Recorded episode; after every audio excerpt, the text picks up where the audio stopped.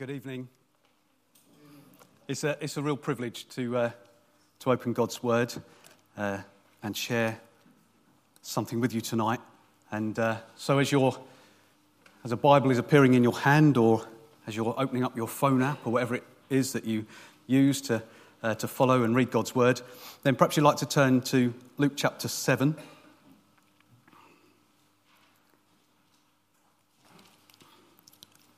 Luke chapter 7 and verse 36. And I'd like us to tonight have a look at the story of Jesus being anointed by the sinful woman.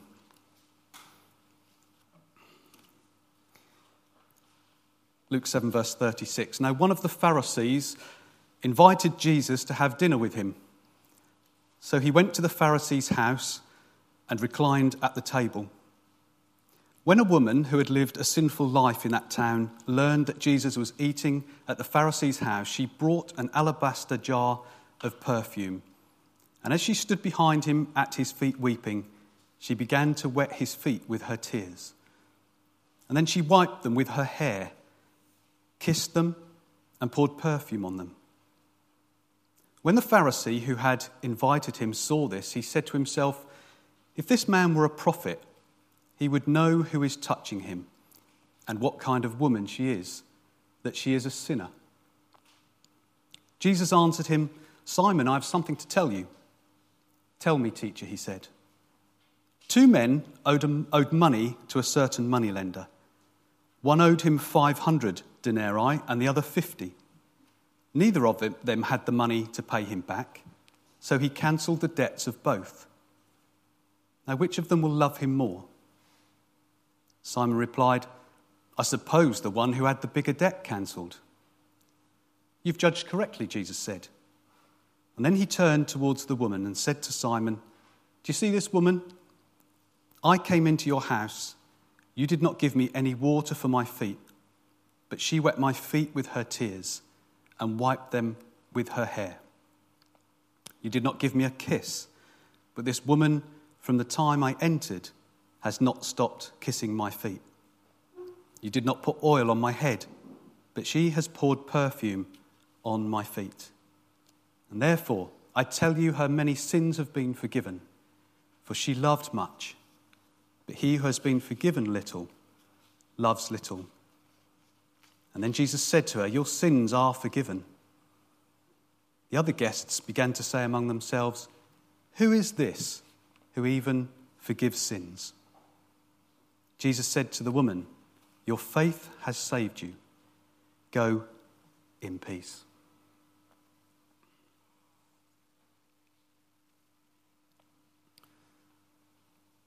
I've entitled tonight's um, sort of talk or thoughts on uh, wholehearted forgiveness, wholehearted love. And I hope that's, that is what will come through uh, as I share with you. But I want to start with a story about this man, and some of you will recognize him. Um, it's Chris Bowater, um, uh, Christian worship leader, co founder of Worship Academy. Um, so I think he's also uh, called the, the, father of modern worship, I think was the, a title that's also been given to him. Wrote uh, a number of Christian songs, some of which we sing. Jesus shall take the highest honor, which I know we're going to sing a little bit later. Holy Spirit, we welcome you a lovely, lovely man.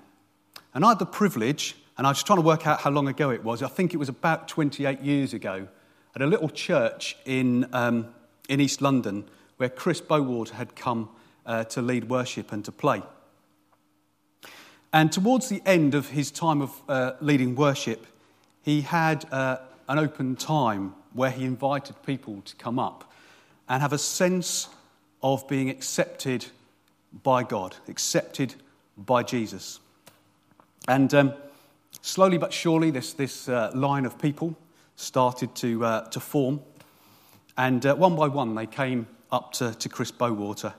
And uh, Chris Bowater would, you know, was putting his hands on them or just giving them a, a little bit of a, you know, a little bit of a hug and saying, you know, you're accepted by God, you're loved by God.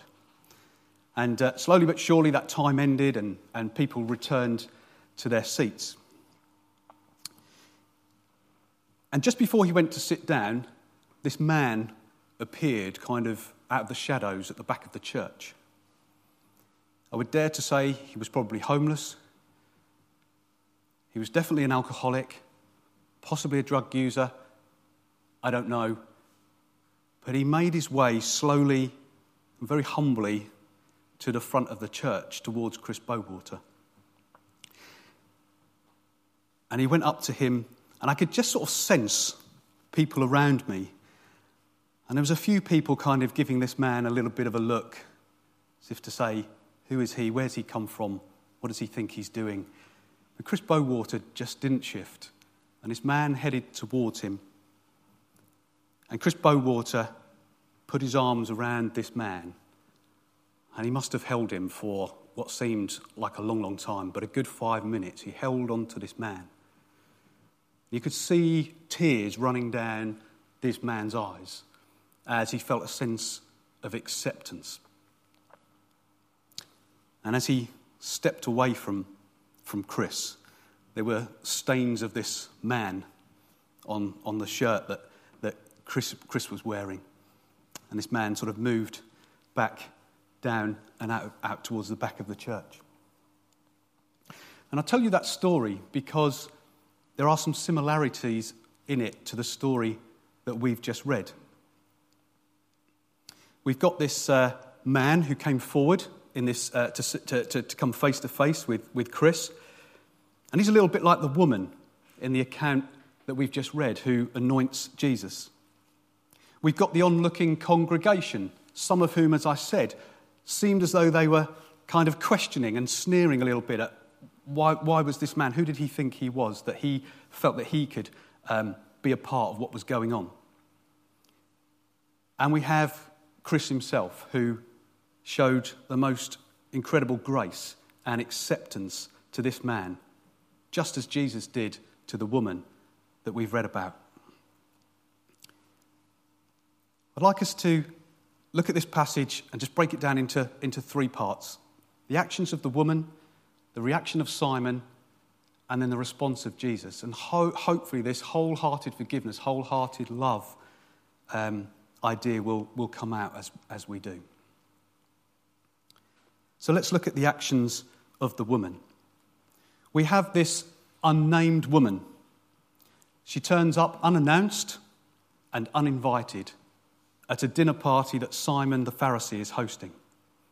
She cries tears over his feet, wipes them with her hair, kisses them, and pours perfume on them. Why? Why such an act of love and devotion?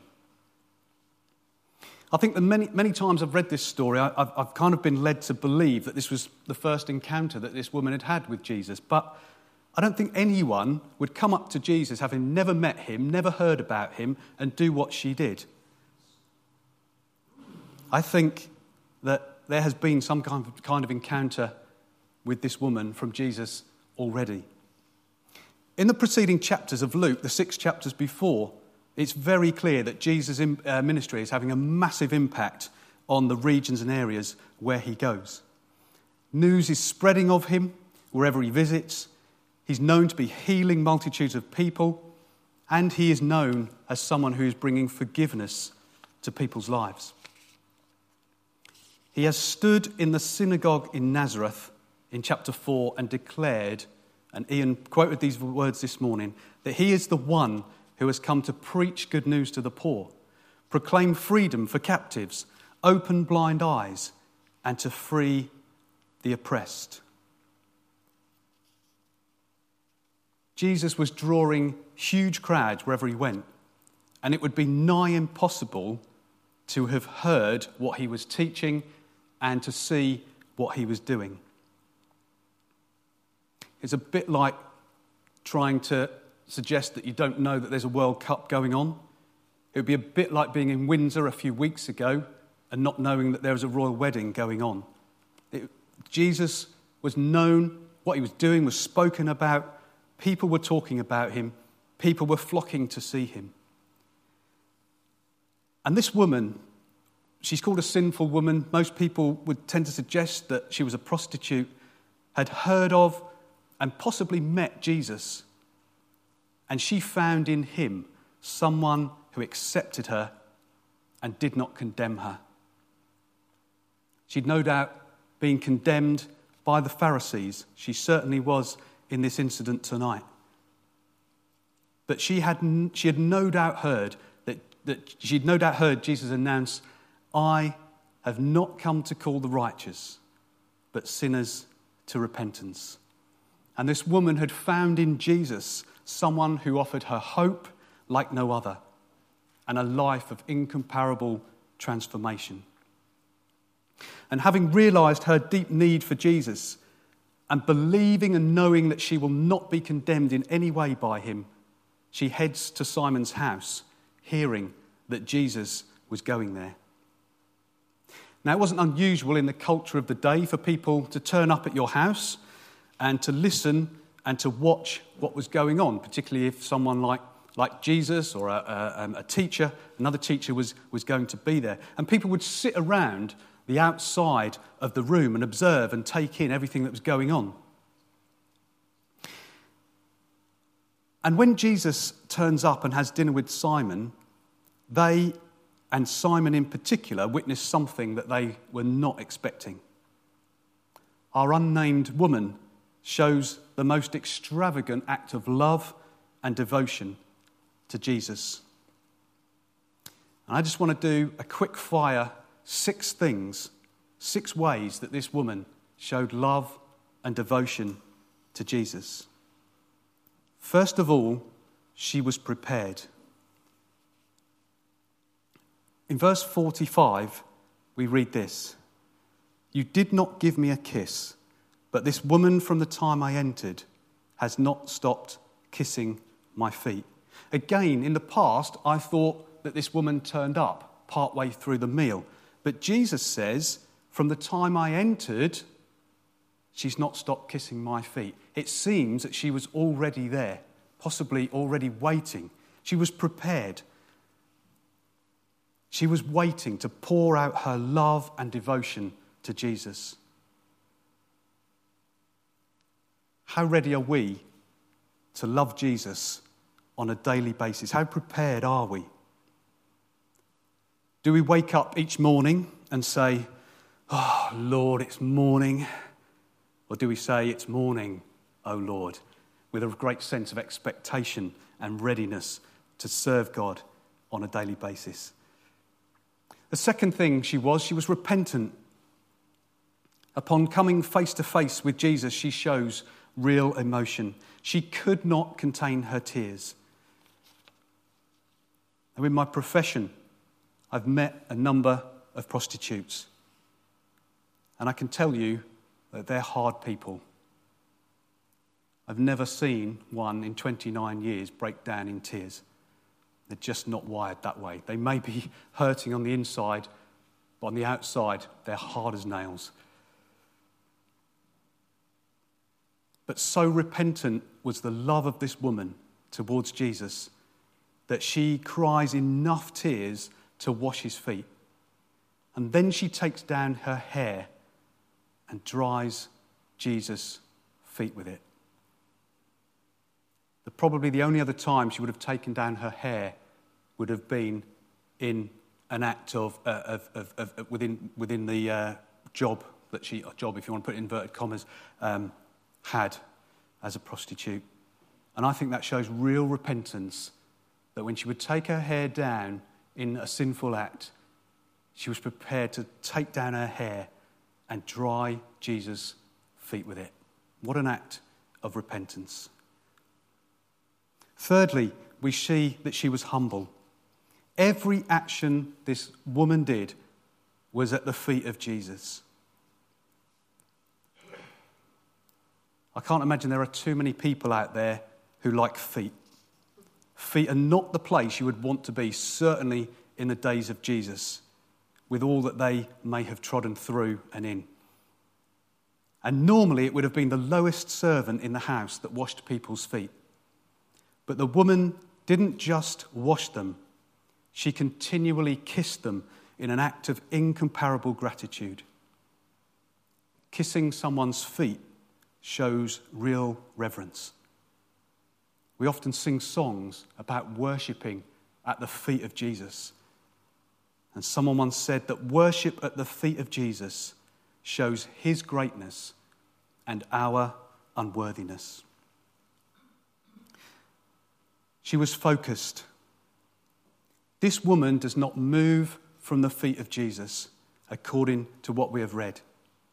She's come to a deep realization of her need for him, and her love and her devotion are focused entirely on him. A few months back, we celebrated the Reformation, and the one particular Sunday that really got me was when we looked at all glory to God. And this woman shows all glory to Jesus. She focuses entirely on him. It was costly. She was ready for it to cost her.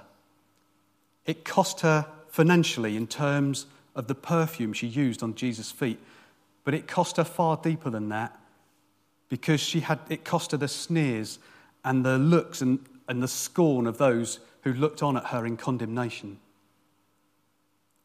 But she'd already counted the cost, and her desire to show love and devotion far outweighed any repercussions. And finally, it was effective. I don't think it would be possible to have been in that room without being affected in some way by this woman's actions. Her act of love and devotion and the pouring of perfume on Jesus' feet affected everyone that was present in one way or another. Her emotions, her, her humility, her awesome outpouring of devotion, along with the physical smell of the perfume that filled the room, well, it got up the nose of Simon the Pharisee in more ways than one. What a model of love and devotion. What a model to aspire to as followers of Jesus Christ. I think it would be fair to say that that is real worship in spirit and truth. Something that Ian often quotes at the beginning of a, a service. Those are the type the Father seeks. It's real, it's honest, it's deep from within this woman's heart. And so we get the reaction of Simon. Simon, as we know, is a Pharisee. He was the one who invited Jesus into his home, and this woman turns up unannounced, uninvited. And his reaction to what happens is recorded in just one verse, in verse 39. When the Pharisee who had invited him saw this, he said to himself, If this man were a prophet, he would know who is touching him and what kind of woman she is, that she is a sinner. Simon inwardly protests. He just could not grasp how Jesus could let such a sinful woman touch him. She's contaminated. Simon condemns her and disapproves of her. Now, we often give the Pharisees a bit of a hard time, don't we? And it would be easy for us to jump on Simon and his reaction. But let's just weigh things up for a moment here. Because, like the woman, Simon is actually zealous. He's zealous for God. He's an upright, religious man who keeps the law. He would have been someone who tithed regularly, prayed three times a day, and never missed going to the synagogue. Because in the heart of Simon was the utmost desire to love the Lord his God with all his heart, soul, strength, and mind, honoring the first and greatest commandment. But unfortunately, what the Pharisees did do in order to achieve this was to separate themselves. And the word Pharisee actually means to separate. So, to maintain their own holiness, they would have nothing to do with those that they condemned as sinners. In many ways, they were right in their zealousness for God. But unfortunately, the way they went about it meant that they were so self righteous that they had no compassion for others. Jesus wanted the Pharisees to love God with all their heart, which they seriously pursued.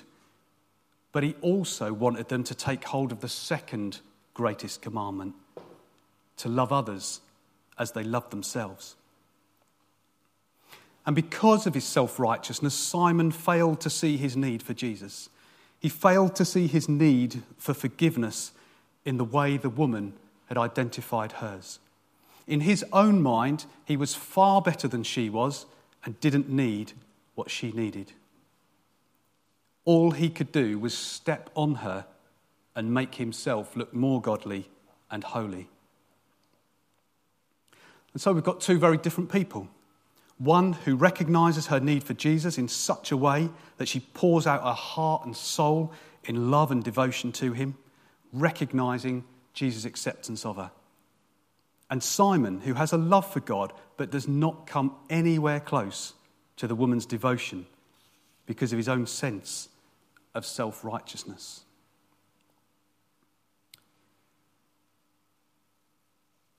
So, time for a little bit of self confession now.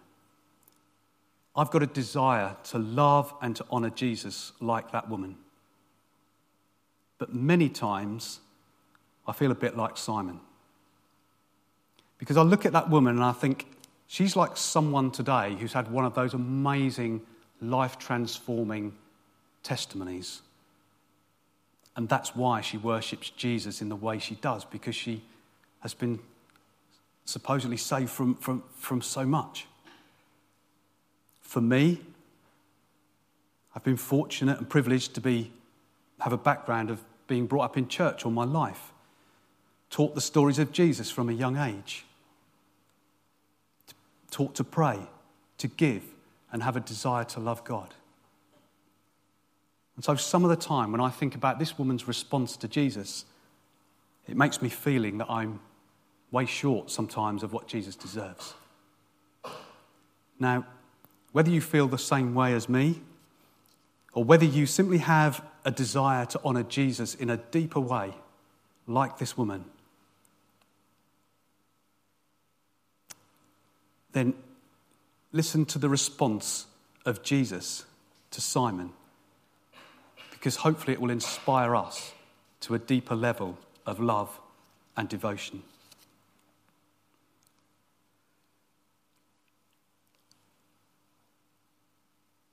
Jesus addresses Simon's condemning thoughts towards the woman with a simple parable, probably the most simple parable he tells. Two men owe money to a moneylender, one a large amount, and this was equal to roughly a year and a half's wages. The other one owes a smaller amount, roughly 50 days' wages. Neither can pay, so he cancels both of their debt. And Jesus says to Simon, Who will love him more? And Simon reluctantly admits, The one who had the bigger debt cancelled.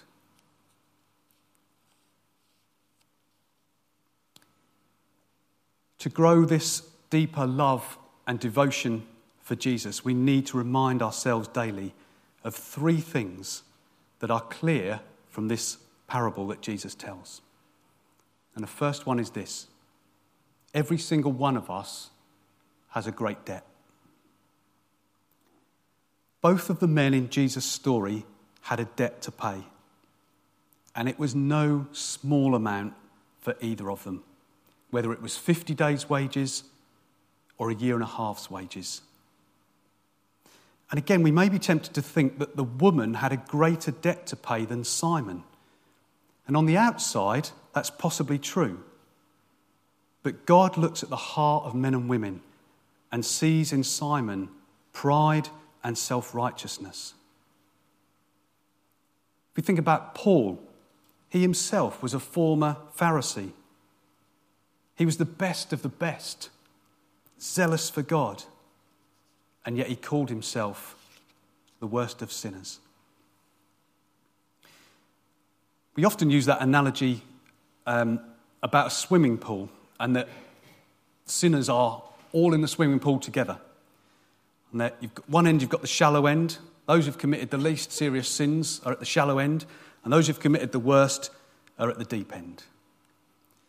Well, it's a helpful analogy in some ways, but it also suggests that somehow some sins are less serious than others.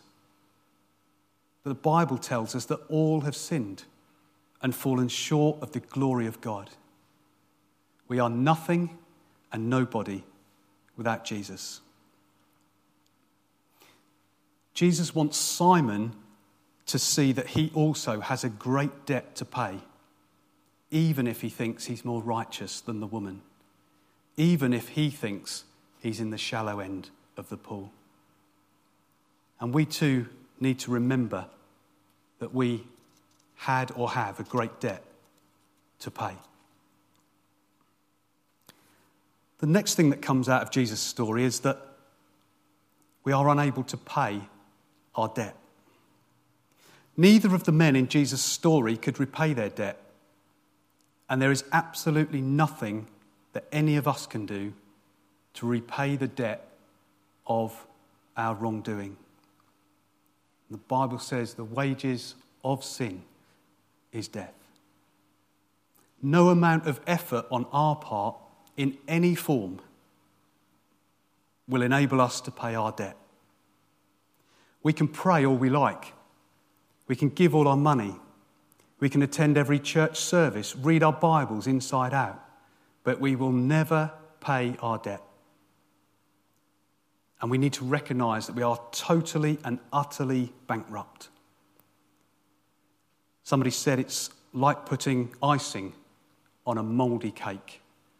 All the good works and stuff that we put over the top is simply covering over the mouldy cake. Now, I had the privilege last Sunday of going to a baptismal service up in Suffolk, where a young man from the camp that we run in the summer was being baptized. And it was a real privilege because we listened to his testimony, and all he spoke about was camp, which, which, which is a real blessing because it makes you realize that what you do is worthwhile. And he told us in his testimony about how he'd come home from his first year at camp. And he said, I, I learned that I needed to read my Bible every day. And he said, I gave it a go. And he said, I, I, I got to the end of August and then I couldn't do it anymore. I kind of struggled. So I came back to camp the following year, he said. And I went home with the same thought process. I needed to read my Bible more. And this time I got to Christmas.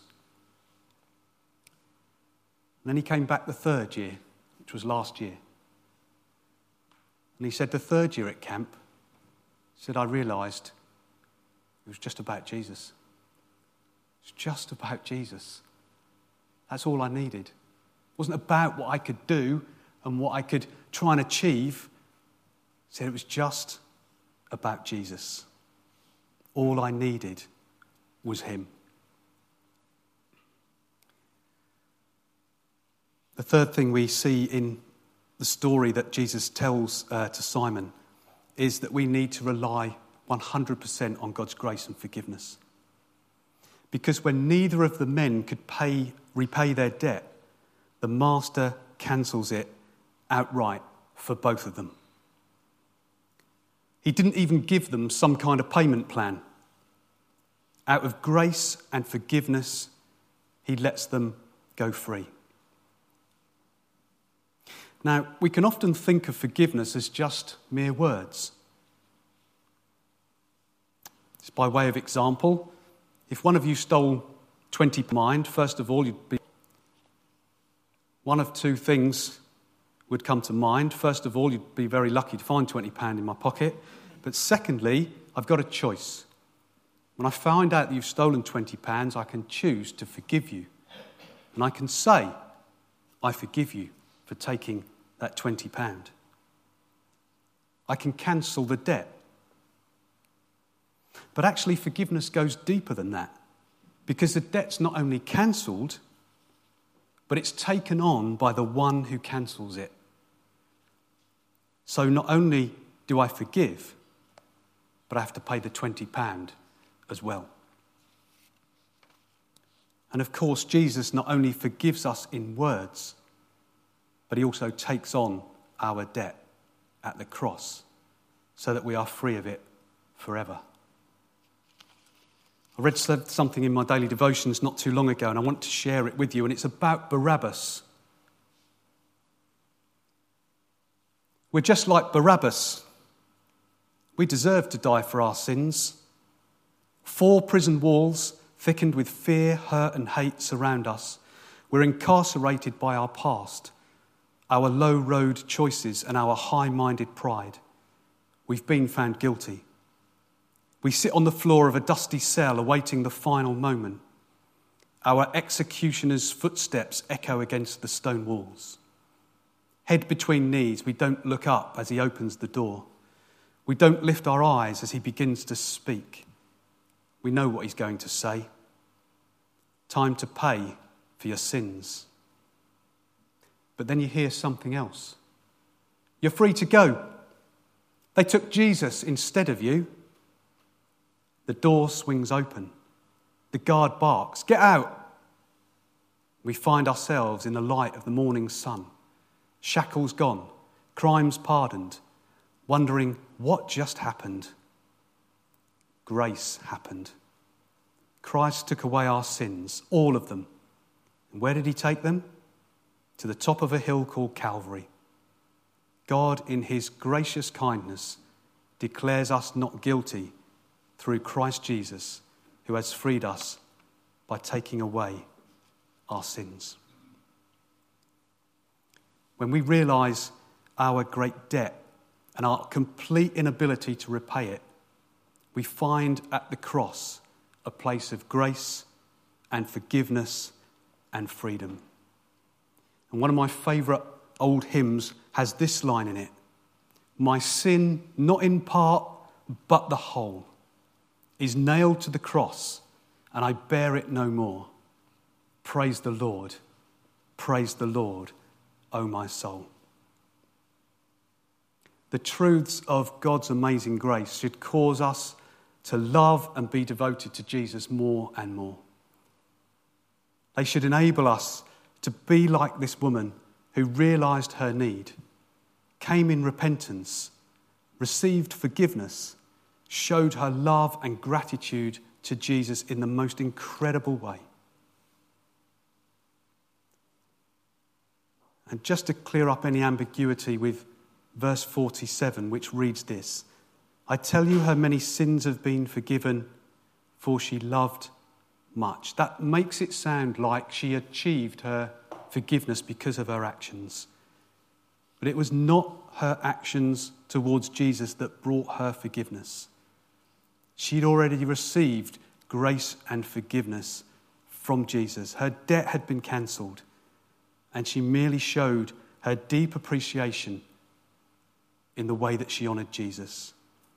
The Good News version puts it, I think, far better. I tell you, the great love she has shown proves that her many sins have been forgiven.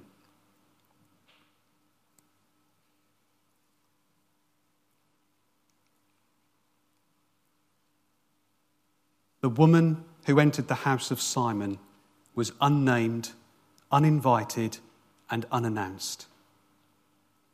But she left with the name Child of God. She left invited into God's eternal kingdom. And she left with the announcement to her Your faith has saved you. Go in peace.